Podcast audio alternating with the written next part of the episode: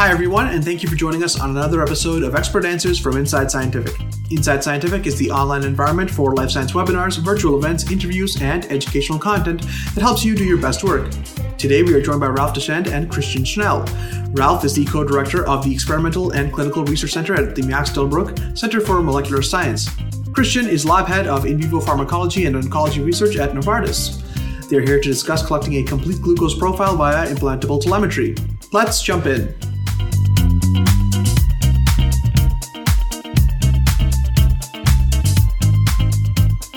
Okay, Ralph, first question for you. It seems that most of your analysis was for a 24 hour period and then comparing those over time. Did you evaluate light dark differences in more depth, or do you think you will do so in the future? That's a very valid point. Uh, we definitely will do um, the uh, day comparison and the night comparison, and especially um, since pregnancy is a difference between uh, the two groups, uh, we will see if the differences match with activity or if, for example, blood sugar levels are different at day or at night due to altered activity. And um, this is what we do at the moment. Okay, very good.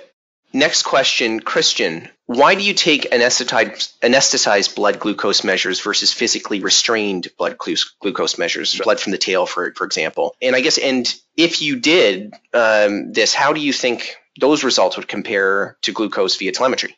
That's a, it's a very good question. I, I have already addressed a part of it during my talk. So I think the, the reason why we use isoflurane uh, sublingual approach was that uh, we wanted, first of all, to have blood at given time and for with 100% uh, success rate. And secondly, uh, we wanted a certain volume of blood in order to be able to do all the PK analysis afterwards. Since I am using now the uh, DSI device and talking to the DSI folks, we discovered that basically it's quite easy just by having a needle at the tip of the tail of the rat, even in the brown Norway with a black tail, you could get uh, two to three drops of, of blood very uh, accurately. So we did that, and uh, this is the way also we are doing the calibration of, of our uh, transmitters.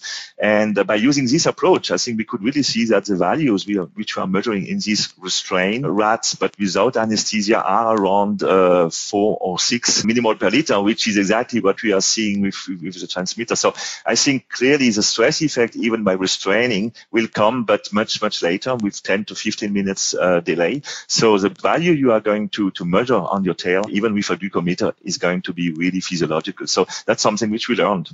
Excellent. That's a great answer.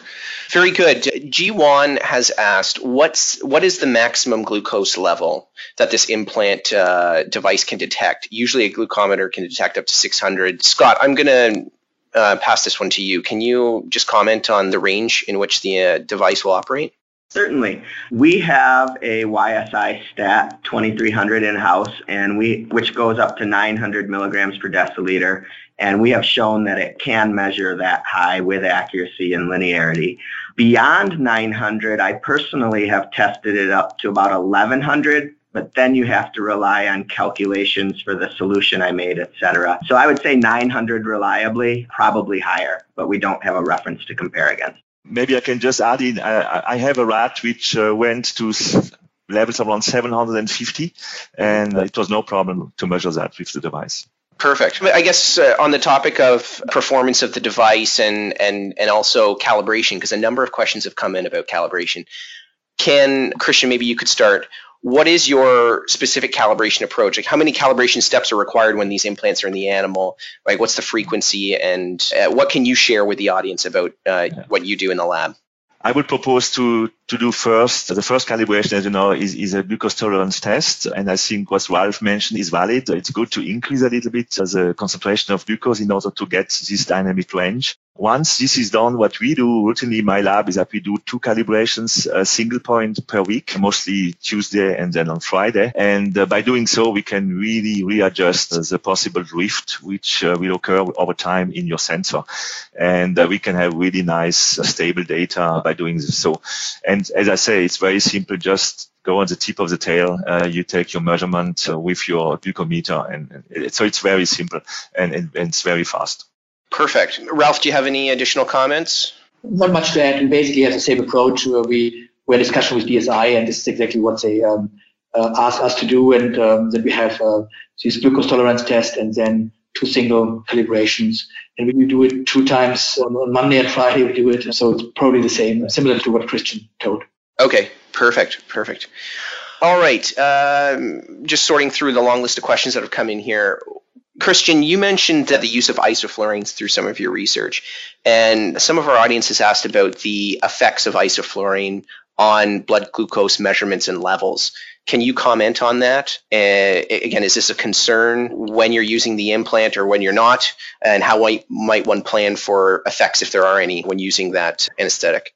I think the answer is quite straightforward and simple. If you use isoflurane to do your uh, measurement of glucose, you are going to measure stress levels. It's as simple as that. It's not physiological at all, because as I say, everything uh, which is pivotal for the physiology of, of any uh, living organism will be affected by isoflurane. I can tell you, even if you take other anesthetics like uh, injection anesthesia, you will see exactly the same. I think we have seen that with blood pressure, with heart rate. Everything is more or less mixed up by isoflurane.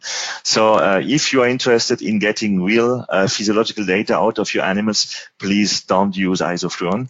If it's just to collect samples, okay, mm-hmm. but mm-hmm. be aware about the bias you are introducing by using isoflurane.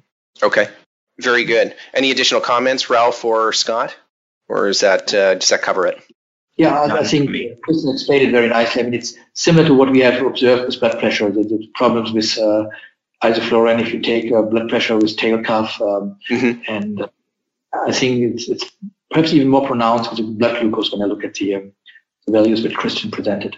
Mm-hmm. Very good. Okay, so let's talk a bit more about the implant itself. So I think, Scott, some of this might go to you. First of all, can the implant be turned on and off while it's in the animal?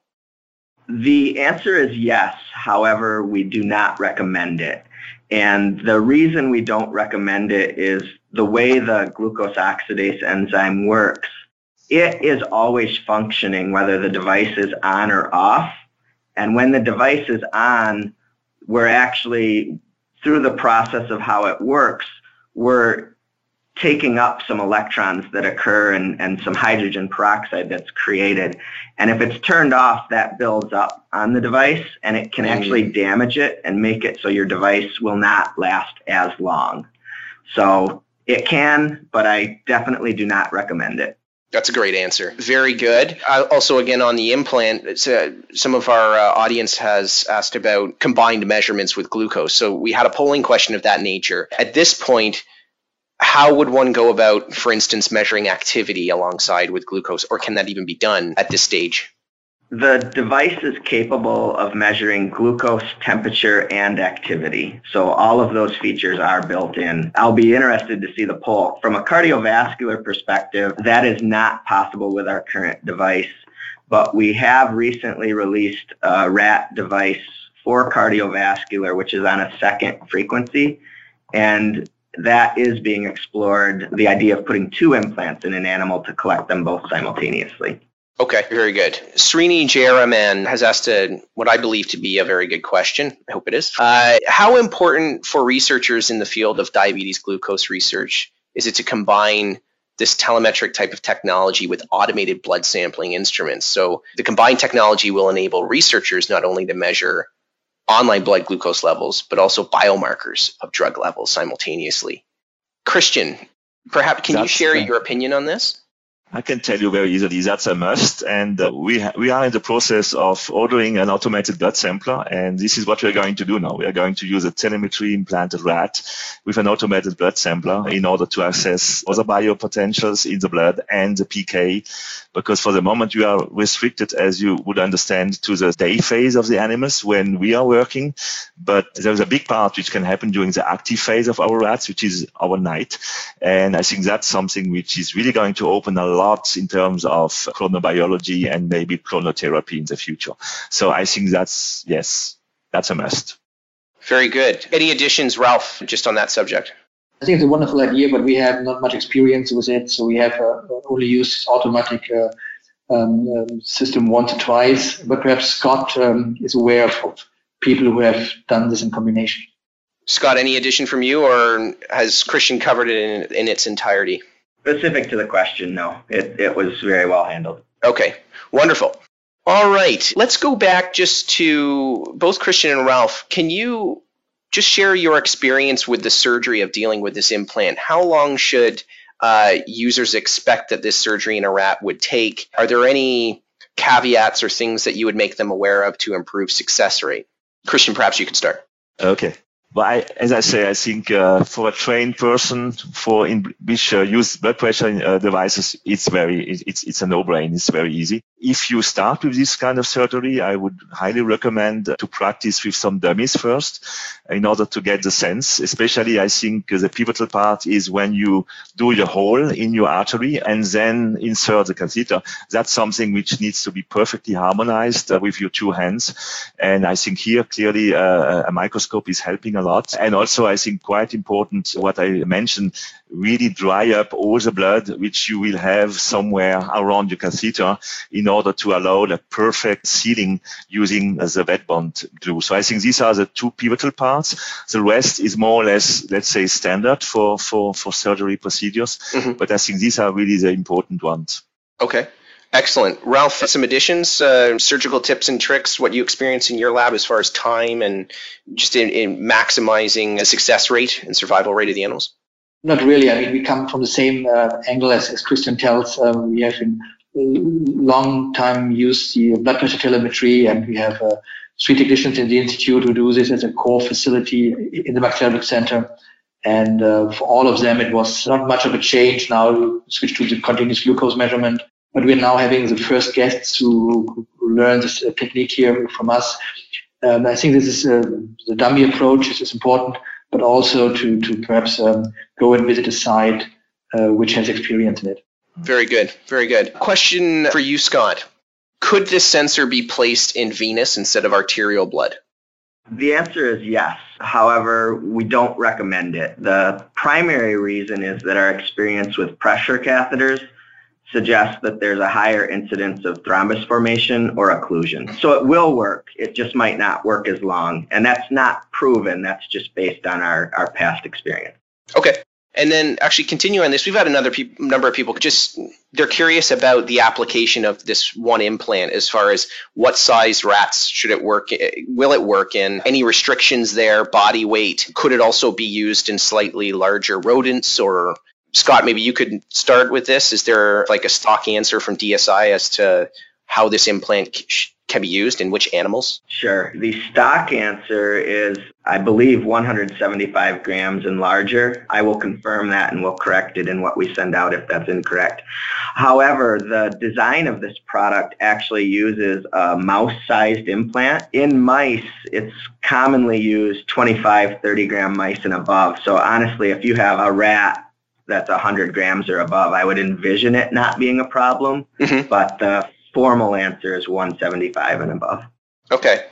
I guess just from experience, Christian and Ralph, can you both comment? And Ralph, I think it would be interesting for you to comment about putting the implants in um, the, the, the pregnant rats and just any intricacies or the things that you can rehash there. Ralph, perhaps you uh, can start.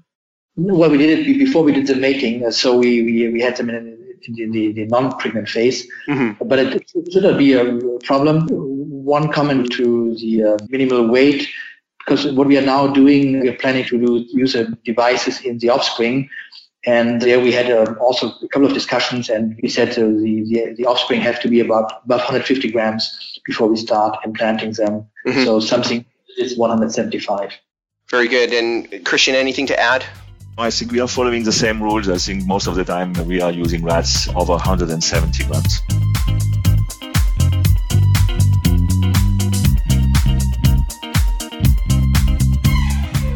We hope you enjoyed this episode of Expert Answers and that you will tune into future episodes where researchers just like you answer questions about their work and share science.